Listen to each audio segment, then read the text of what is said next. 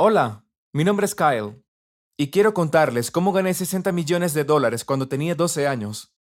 Nací en una familia muy rica. Mi papá era un hombre de negocios exitoso y mi mamá era su contadora principal. Ambos eran personas trabajadoras y me enseñaron desde niño el valor del dinero. Aunque vivíamos en una casa bonita y teníamos buena ropa, autos y muebles, no vivíamos lujosamente. Para ellos era importante que entendiera que el lujo era algo que se ganaba y que presumir nuestro dinero no era correcto. Desde que era un niño pequeño, se esperaba que ganara mi propia mesada. Si quería juguetes nuevos, ropa nueva o cualquier cosa, tenía que trabajar para ello. Mis padres no eran irracionales ni crueles. Tenían dinero y por supuesto me compraban cosas bonitas y pagaron para que tuviera la mejor educación posible, pero esperaban que hiciera un esfuerzo, así que entendí que nada en la vida era gratis entonces, por ejemplo, tenía que ayudar a poner la mesa cuando era un niño pequeño y guardar mi ropa después de que la lavaran. Tenía que asegurarme de guardar mis juguetes después de jugar con ellos. Básicamente me enseñaron responsabilidad y contabilidad desde que era un niño. También esperaban que cumpliera mi palabra cuando prometía algo y que estudiara mucho. Tendría consecuencias si sacaba una mala nota en la escuela o si me portaba mal. Nunca me trataron como un niño, sino más bien como un adulto pequeño que necesitaba orientación. Me enseñaban lecciones y me guiaban, pero no me regañaban ni castigaban. En cambio me mostraban las consecuencias de comportarse mal o no hacer un esfuerzo real.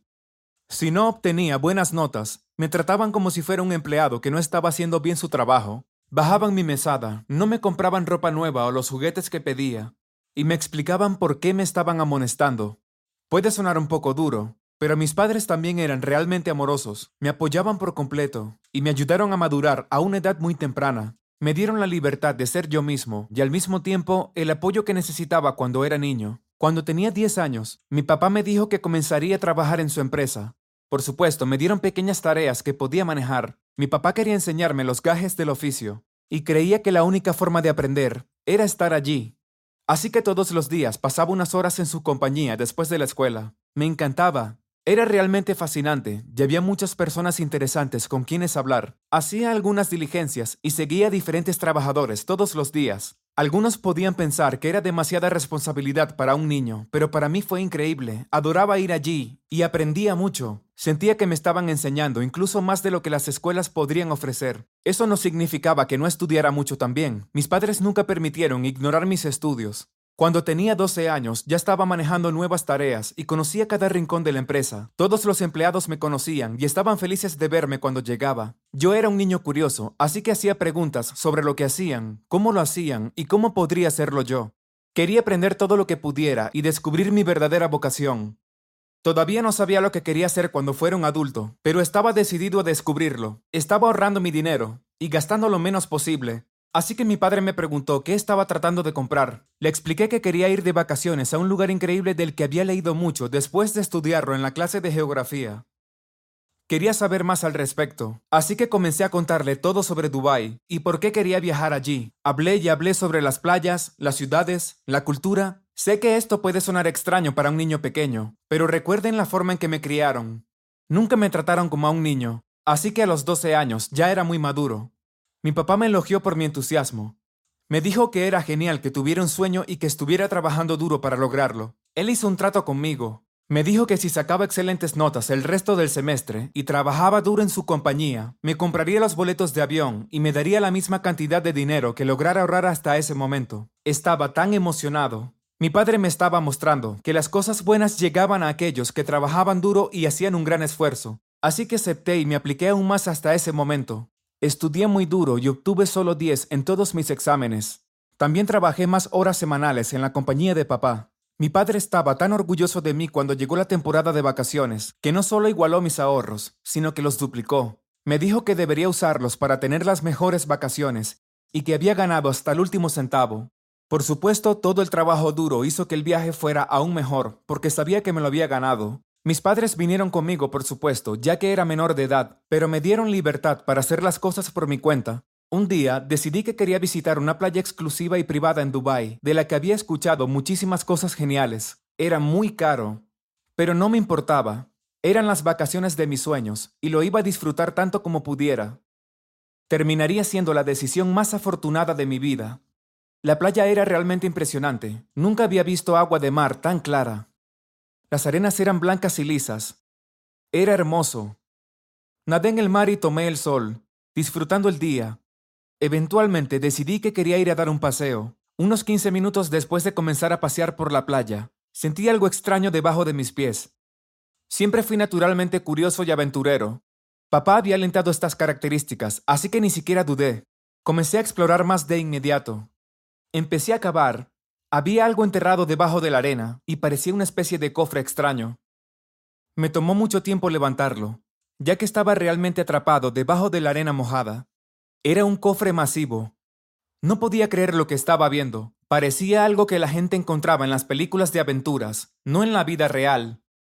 Estaba fascinado por el cofre y me preguntaba quién podría haberlo dejado allí, enterrado en medio de una playa exclusiva en Dubái. Al principio pensé que probablemente estaba vacío, porque nadie sería tan tonto como para dejar un cofre de tesoro lleno de riquezas en la playa, sin importar cuán bien lo ocultaran, pero era demasiado pesado para estar vacío, así que comencé a preguntarme, ¿Podría ser que realmente acababa de descubrir un tesoro escondido? El cofre no estaba cerrado con candado, pero estaba realmente atascado. Tuve que luchar varios minutos para que se abriera. Fue tan difícil que casi me rendí. Algo me dijo que no renunciara tan rápido. Confié en mi instinto y seguí luchando hasta que finalmente el cofre se abrió ante mis propios ojos.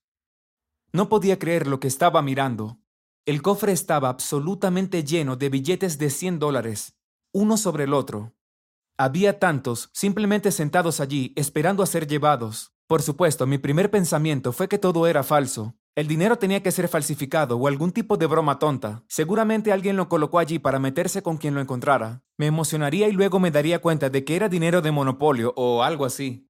No quería ser un tonto, pero no pude evitar tener la esperanza de que el tesoro pudiera ser real. Así que comencé a examinar los billetes, y para mi sorpresa, realmente parecían absolutamente auténticos.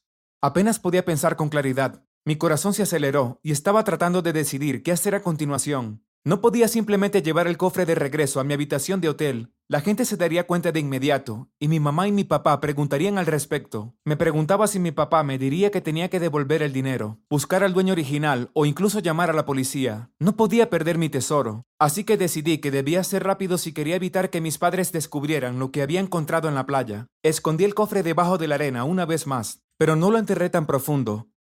Regresé corriendo a mi habitación de hotel y agarré una bolsa de lona. Corriendo de regreso a la playa, inmediatamente localicé el lugar donde había dejado el cofre. Ahora tampoco había nadie alrededor, así que podía desenterrarlo de nuevo sin que nadie se diera cuenta de lo que estaba haciendo. Llené la bolsa con cada dólar de ese cofre. Habían tantos. No podía detenerme a contarlos en ese momento, ya que tomaría demasiado tiempo. Tenía tanta curiosidad, así que fue difícil cerrar la bolsa y caminar de regreso al hotel. Los siguientes dos días del viaje fueron una pesadilla. Tenía que fingir que me emocionaba todo lo que quedaba por hacer. Si de repente parecía ansioso por volver a casa, papá sabría que algo andaba mal. Tenía tantas ganas de encerrarme en mi habitación y finalmente saber cuánto dinero había encontrado.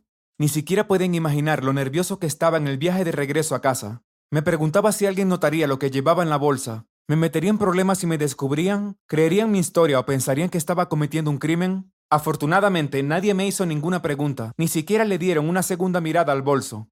Llegué a casa e inmediatamente corrí a mi habitación, cerrando la puerta detrás de mí. Me llevó una eternidad contar todo el dinero de la bolsa. Era increíble lo mucho que había. Cuando finalmente terminé, me di cuenta de que tenía más de 60 millones de dólares. Era un multimillonario literalmente, y tenía solo 12 años. Mi vida había cambiado por completo gracias a ese viaje increíble y mi decisión de dar un paseo por la playa. Nunca le dije a mi mamá y mi papá nada de eso. Fingí que todo estaba normal y escondí el dinero, usando solo lo que necesitaba. Cuando tuve edad suficiente, invertí la mayor parte del dinero. No quería simplemente gastarlo en lujos tontos. Quería invertirlo y trabajar duro para obtener un beneficio aún mayor, tal como me había enseñado mi padre. Mis padres nunca sabrán cómo llegué a ser uno de los hombres más ricos del país y nunca podré decirles la verdad. Están orgullosos de mí y yo dono una parte de mis ganancias cada año. Creo que es lo menos que puedo hacer. Tuve mucha suerte, así que necesito ayudar a aquellos que no son tan afortunados. Gracias por mirar. No olviden suscribirse y ver los otros videos en el canal.